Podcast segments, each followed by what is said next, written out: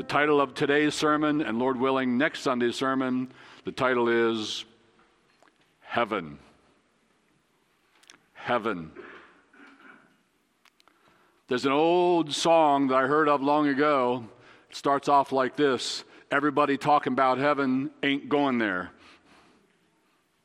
And we're going to be talking about heaven in part with the hope that you might be going there. In part because you are going there and we want to encourage you about the place. But we're going to be talking about heaven. Hope you're going there. You say, well, how do I get there? Let me just give you a little picture of how you might get there. Imagine, just imagine the most amazing, the most beautiful property you've ever seen. Like, how many have been to Longwood Gardens? That's a dump compared to the one you're imagining. And in the middle of this amazing property, there's this gorgeous palatial home. Just imagine a beautiful place. What's the most beautiful place you've ever seen? It's more beautiful than that. And you think, man, I would like to, I'd like to go see that place. And there's a sign that says welcome. And you, you go up near the porch, and there's a big front door, and the door is wide open and you see people going in and you think, I want to go in with them as well. And then you hear you can go in and it's free to go in because the price has been paid. And once you're in, if you really like it, and you will, you'll never have to leave. That's a little picture of heaven. Heaven is the most amazing, beautiful, gorgeous place you could ever imagine, and more than you can imagine. The door is wide open because the door is Jesus Christ. He said, I am the door. You enter by him. And all who enter find freely eternal life. They find the free gift of God's grace and heaven. And once you're in there, you're never evicted and you're never kicked out. And you can stay there forever and ever and ever. That's heaven. And this sermon is intended to, this sermon should make you long for heaven. There's not enough longing. There's too much comfort. There's too much maybe preference. Well, I really prefer here because it's all I ever know and all I've ever known. And there, there are things here I really like, and I'm reluctant to leave them. This sermon is intended to turn that upside down so that you'd say, Lord Jesus, come quickly and take me to that place.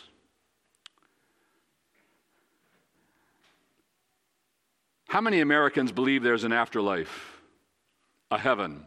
It's pretty impressive. 96% of Americans believe there's a God, as opposed to about 50% of Germans. Germany is believed to be the country in the world with the highest rate of atheists by far.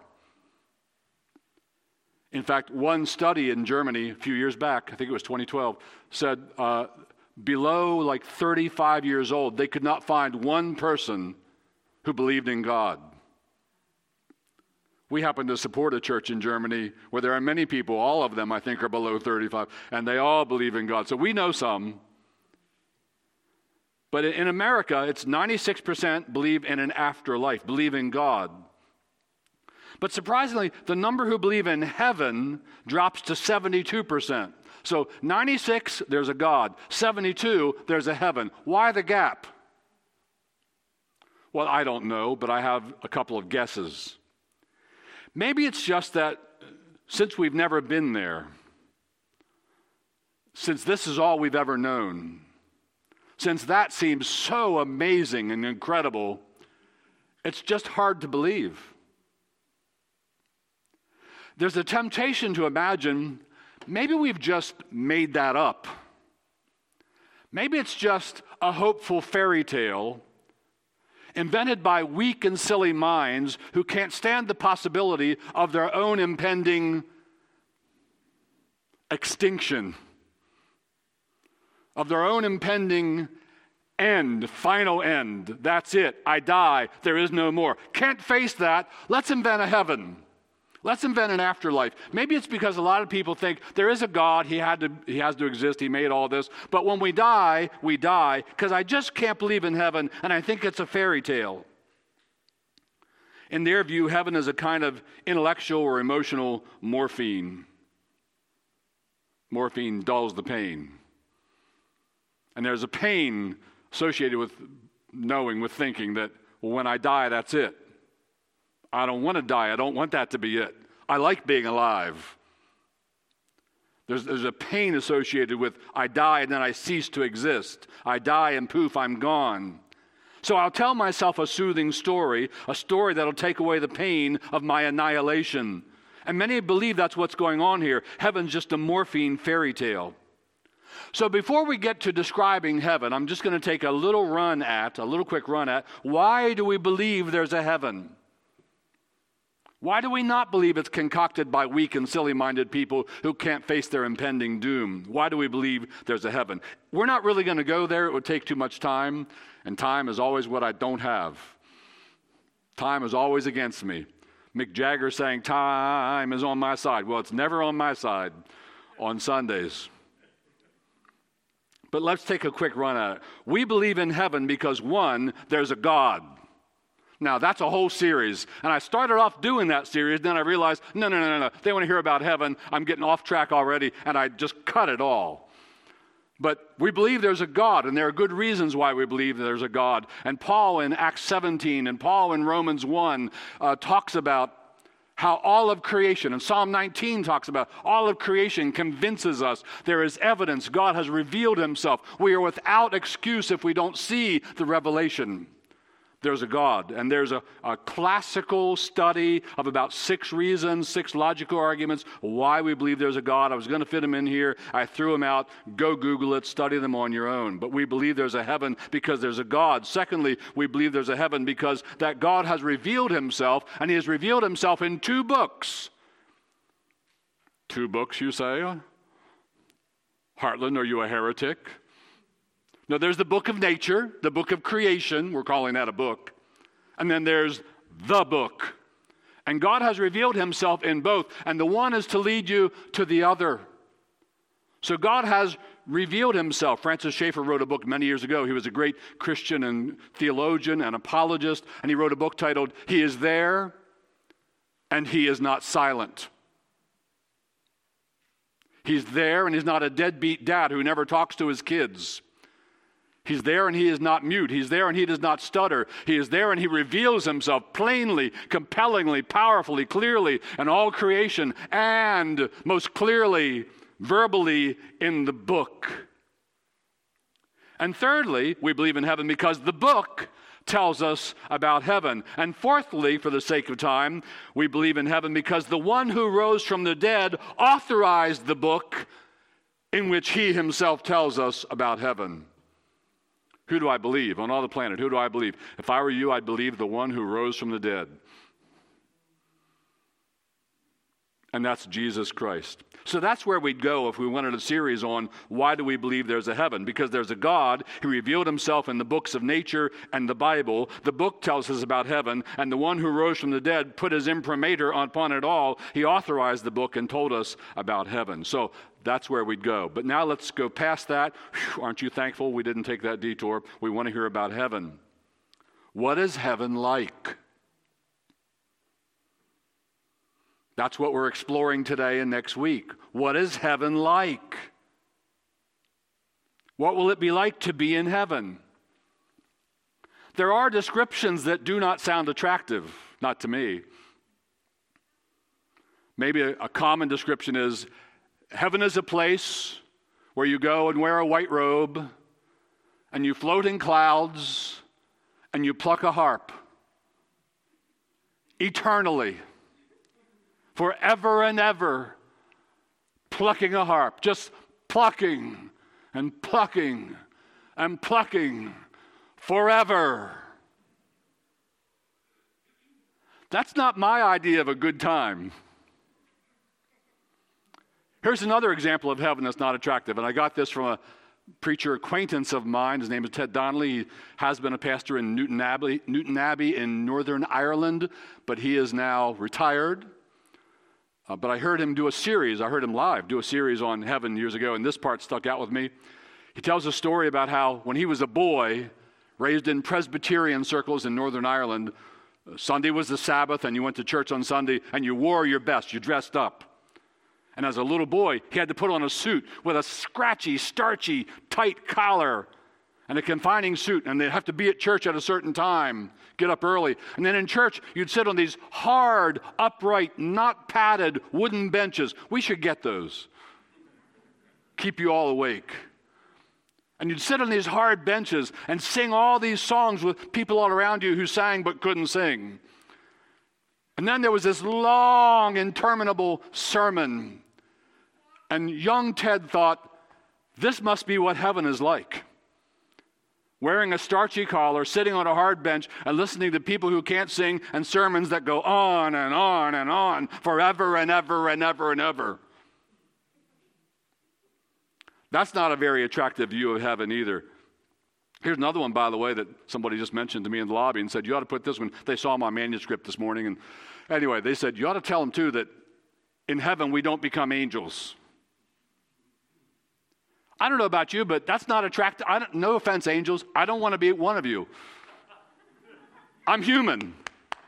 All right, I like being human. I don't get being. I don't want to be an angel. Well, we're not going to be angels in heaven either, so forget that one. What is heaven like? Here's the first thing we'll say about it Heaven will be a beautiful. How many words could I have added to that? Will be a beautiful new earth in a beautiful, stunning, amazing, unbelievable new universe. That's what heaven will be. The whole creation, the universe will be changed, will be renewed, and will be changed and renewed, and will live and exist and in it and do things in it. And you can't even imagine. How many of you like Disney? You like Disney? Do they have, I don't know, do they have in any of their movies, do they have in Disneyland or Disney World, is there a heaven section? They don't have that. You guys were just there. What, you didn't see heaven? All right. But imagine if Disney put on a heaven. That'd be a pretty cool thing to go through on your little cart, you know, and see what they did with heaven. Or imagine the best special effects people create a movie about heaven, and you watch the movie, and man, it's this amazing thing. That's junk. It'll just be way more incredible than anything the best on this planet can make up. It'll be a beautiful new earth and a beautiful new universe. Let's look at some scripture. Peter writes, 2 Peter 3:13. But according to his promise. So this is according to God's promise. The God who cannot lie. But according to his promise, we are waiting. We saw that last week. What are we doing? We're waiting. We're like ladies in waiting, but we're saints in waiting. We're waiting for our groom to come and sweep us away. But according to his promise, we are waiting for new heavens and a new earth in which righteousness dwells. So it's amazingly beautiful to the eye, and it's morally beautiful because righteousness dwells, pervades everywhere you go and everything you see. It is all righteous. No one ever does anything wrong. No one ever thinks anything wrong. Imagine if you woke up tomorrow and all sin had left all hearts in all the world and everyone on the planet was completely 100% righteous. Would that be a different planet? Wow. That's heaven.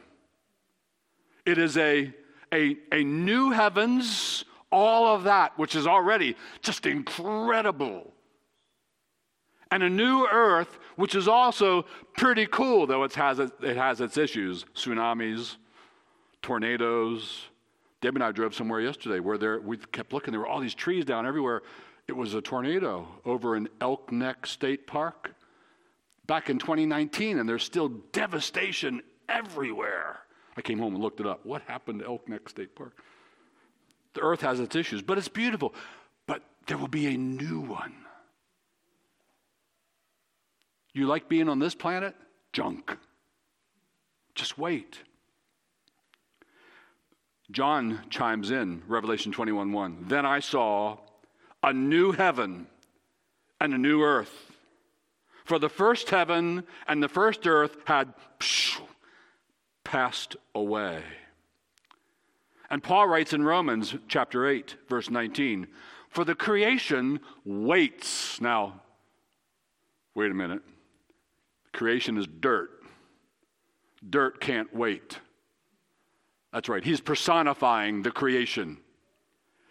If it could do things, it would be waiting. It would be waiting with eager longing, like the planet would be going. when you make your dog sit, you're going to give him a treat, but you make him wait, and he's salivating, and he's going. All of creation is like your dog. It's waiting with eager longing for what?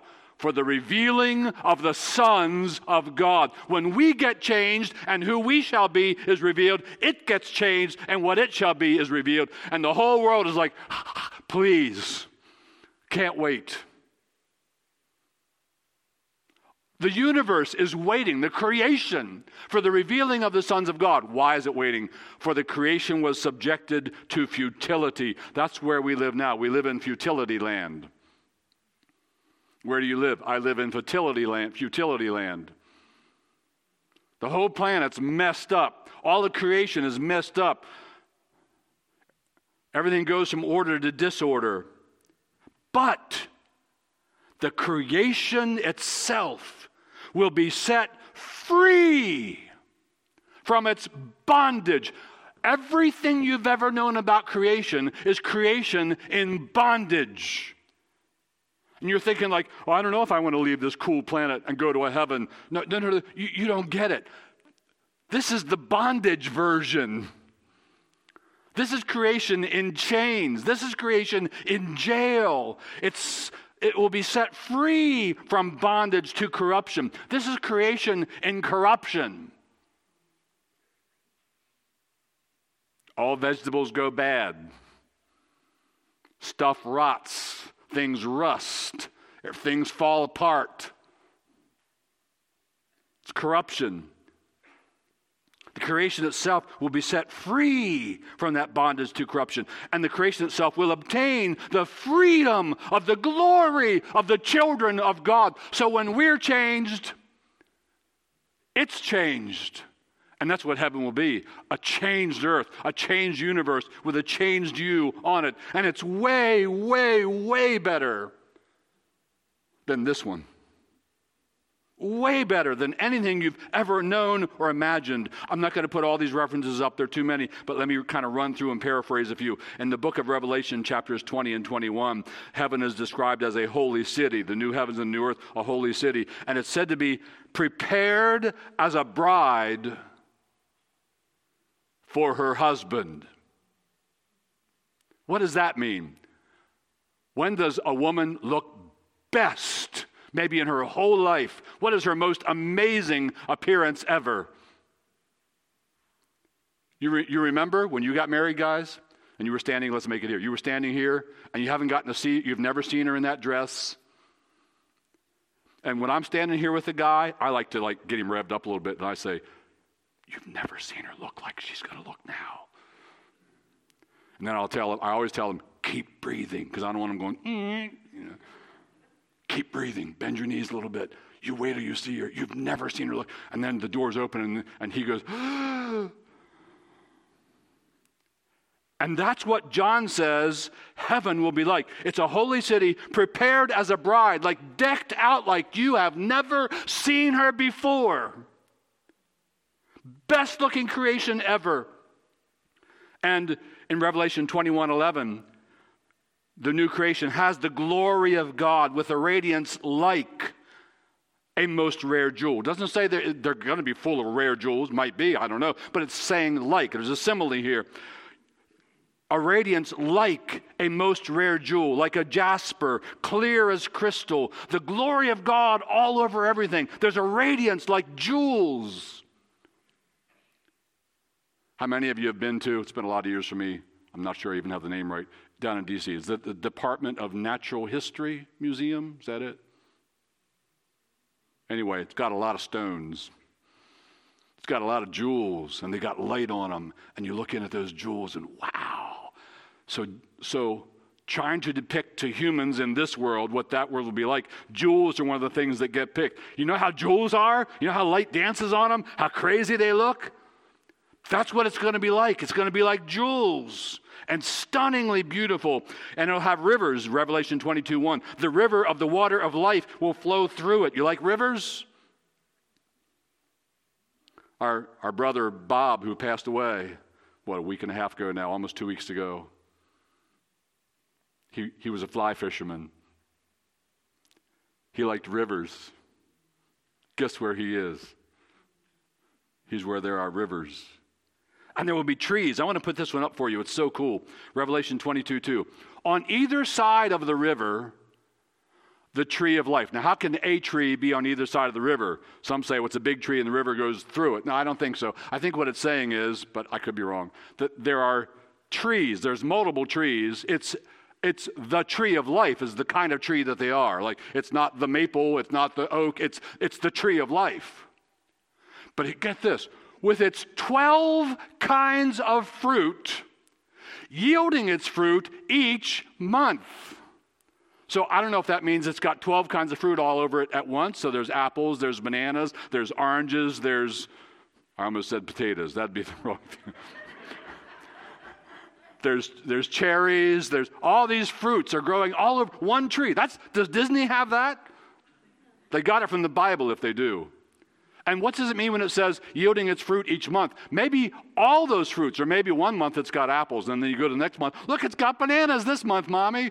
And, and the same trees, rows of them, are yielding 12 different fruits in 12 different seasons and months. So there are months, there's the passing of time, there are seasons, just like there are now. And there are trees bearing beautiful fruit, and there's the glory of God written all over everything. And then Revelation 21 is just stunning. It says, And the city has no need of sun or moon to shine in it for the glory of God gives it light. And I just wonder, I'm, I'm, just wondering who knows about this. But you know, back in Genesis 1 1, when God said, Let there be light, and there was light, and it wasn't until later that He made luminaries. There's no sun yet, there's no moon to reflect sun, there's no stars, other suns. But God says, Let there be light, and there was light. What was the source of the light? Maybe this is what we're going back to, where God was the source of that light, and then later He made luminaries for light to come out of. However, the glory of God gives it light, and its lamp is the Lamb, our Savior. He'll be there, and He'll be brilliant. He'll be beautiful. So, Longwood Gardens, dump. Outer Banks on the beach with a sunrise? Dump. Heaven is not eternal plucking, plucking, plucking. It's not a hard bench, starchy collar, never ending sermon. Heaven is a beautiful, stunningly amazing new earth and an incredible, stunning new universe. That's supposed to make you eager. Does it make you eager? If we said you're going to Disney, all expenses paid, heaven's all expenses paid. Jesus paid it with his blood. If we said you're going to Disney, all expenses paid next week, would you be eager? A lot of you. Some of you aren't Disney types, you wouldn't be. This is heaven. This is heaven. An amazing, amazing, beautiful place. Okay, so that's what it will be, but many of you are maybe you're wondering, okay, but what will I be? You're like, what about me? People were out there getting donuts this morning. Some kids were in here with mama. She was part of the stage stuff. And they saw people getting donuts. And I didn't hear them, but they were like, uh, what about me? They're all getting donuts. What about me? The earth is getting changed. What about me? Here's what about you. In heaven, you will be new in body and new in soul. In heaven, you will be a new and vastly improved version of you. So, body and soul. We're going to think about what you'll be in body in heaven. We're going to think about what you'll be in soul in heaven. What you'll be in body. we have every reason to believe you will look like you. And for some of you, that's good news, and for some of you, that's bad news, doing what you wanted, huh? But you will look like you.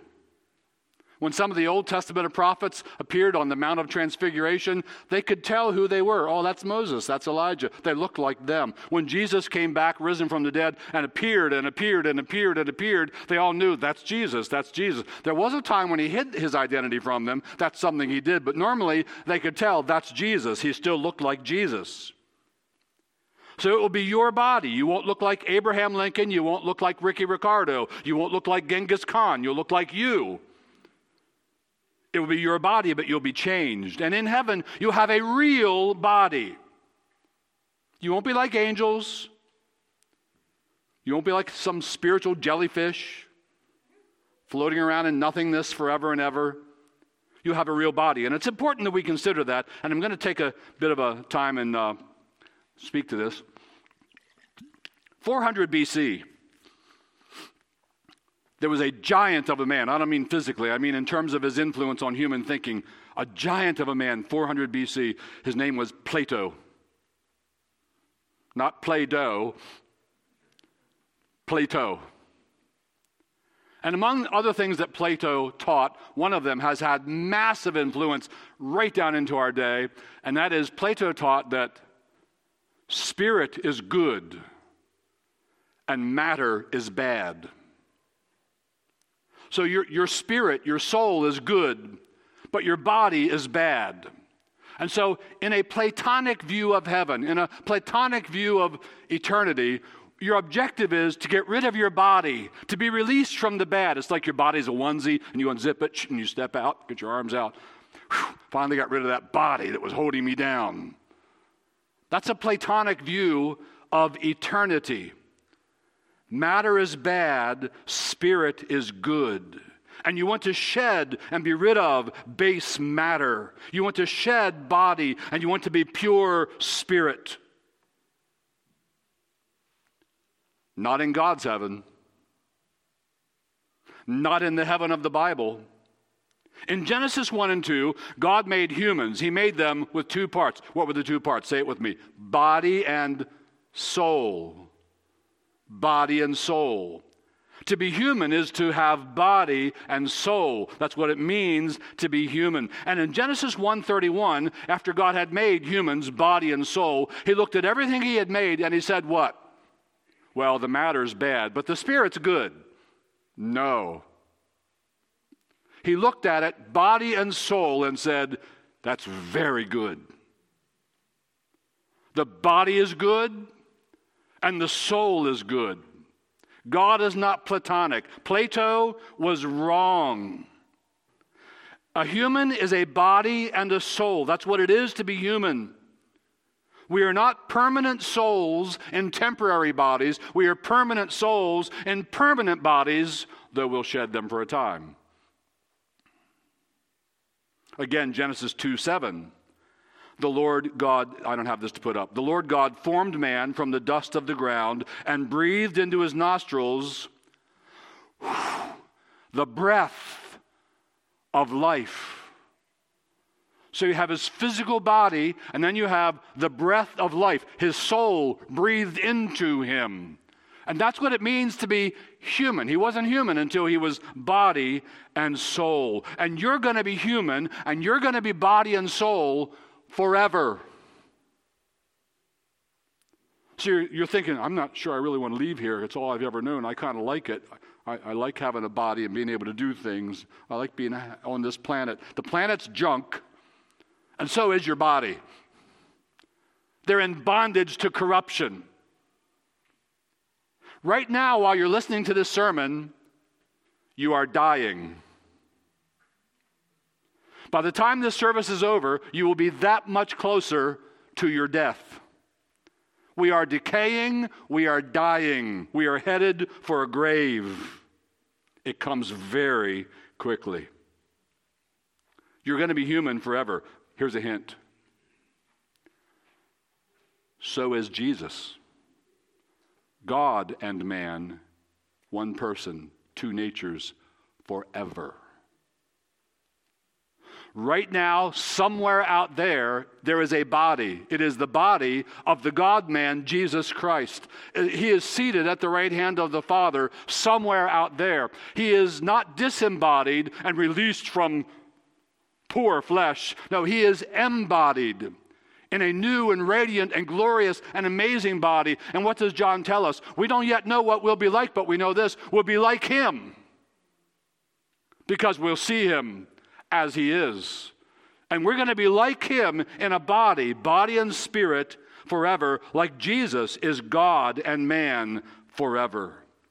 You remember Jesus said to some amazed disciples to whom he appeared, to some incredulous disciples, he said, Touch me. Go ahead, touch me. For a spirit doesn't have flesh and bones. See, he had flesh and bones, but they were renewed, glorified flesh and bones. He's still in that body. You could touch it now. It weighs something now. You could, I don't mean this irreverently, I mean this reverently. You could take him a glass of water, he could drink it. He's in a body, and you'll be in a body. Just as we read in 1 Corinthians 15 and verse 20. But in fact, Christ has been raised from the dead, the first fruits of those who have fallen asleep. Christ is the first fruits. We shall be like him. The tree metaphorically, bore fruit, Christ raised from the dead, and that was the first of many. Again, 1 Corinthians 15, 23. But each in his own order, Christ the first fruits, then at his coming, those who belong to Christ. So our goal is not to unzip this body and be done with it. Our goal is not to cast it aside. That's not what we want. Our goal is not to get rid of it. Our goal is to have it renewed. Let me talk about a movie. Are there any other big fans? I'm a big fan of Arthur Clarke's Arthur Clarke's 2001 A Space Odyssey. Anybody? Oh, come on. Come on. There's one. Yeah, bro. Is that Scott? Yes, yeah, Scott. I'm with you, bro. 2001. Well, now y'all got to go watch it. It'll be freezing on Netflix because you're all logged in watching it. So, Dave is an astronaut in 2001. It was written well before that. And Dave's out in space, they're exploring, and they find this great big, looks like a big black domino. And come to find out, it's an evolutionary device left there by aliens from another place, left for us so that once we got far enough in our evolution and found it, they would use it to further transform us. And Dave gets further transformed, and he goes through this process where he winds up this glowing baby in, an, in embryonic fluids lying on a bed, and he is the new humanity. He is the super evolved version of humanity. And it's interesting, Arthur Clarke had him in a body.